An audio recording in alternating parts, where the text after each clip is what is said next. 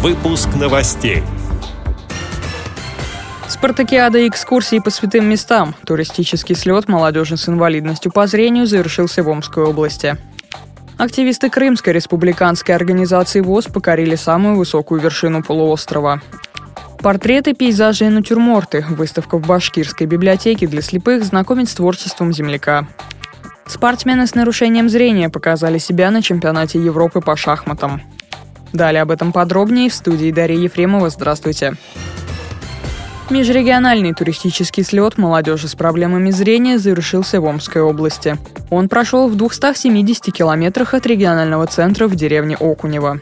Кроме Амичей, в нем участвовали представители региональных организаций Всероссийского общества слепых из Кемерово, Новосибирска, Москвы и Костромы. Участников слета ждала обширная культурная и спортивная программа. Активисты ВОЗ побывали на автобусной экскурсии по святым местам Муромцевского района Омской области, посетили храмы и мечети, а также памятник архитектуры Петропавловский винокуренный завод. В завершающий день встречи активисты ВОЗ показали себя в силе и ловкости, соревнуясь в беге, прыжках в длину и метании спортивных снарядов. Как рассказал пресс-секретарь Омской региональной организации ВОЗ, член оргкомитета слета Глеб Новоселов, из-за обрушившихся на регион проливных дождей пришлось закончить туристический слет на два дня раньше запланированного. Несмотря на это, мероприятие вызвало массу впечатлений у участников была возможность поучаствовать в грандиозном мероприятии, которое организуют омские ролевики. Это трехдневный фестиваль, который назывался «Праздник силы и мужества. День Перуна». То есть на этом фестивале реконструировались древние славянские обычаи, э, обряды. В частности, наши незрячие ребята смогли понаблюдать за тем, как работают настоящие кузнецы, за процессом ковки холодного оружия. Можно было поддержать, посмотреть различные виды этого оружия, то есть различные мечи, шашки, палаши так далее. Все радовались, все знакомились между собой, все получали новые впечатления, и я надеюсь, что каждый из этого слета что-то вынес для себя.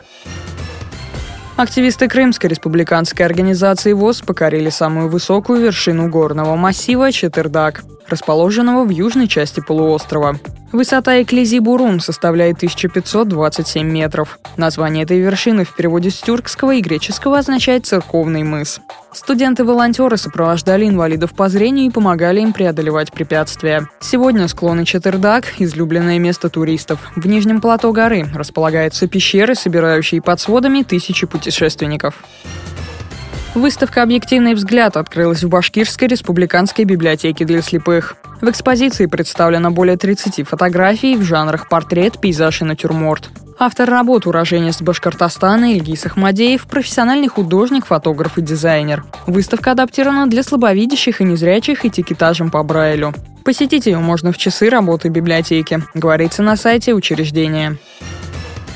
Спортсмены, члены Всероссийского общества слепых Ивановец Евгений Суслов и смолянин Юрий Мешков вернулись с командного чемпионата Европы с победой.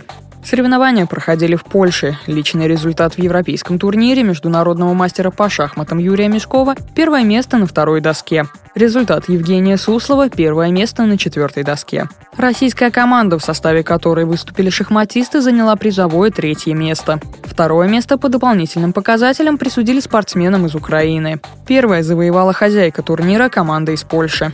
С этими и другими новостями вы можете познакомиться на сайте Радио ВОЗ. Будем рады рассказать о событиях в вашем регионе. Пишите нам по адресу новости собака ру. Всего доброго и до встречи.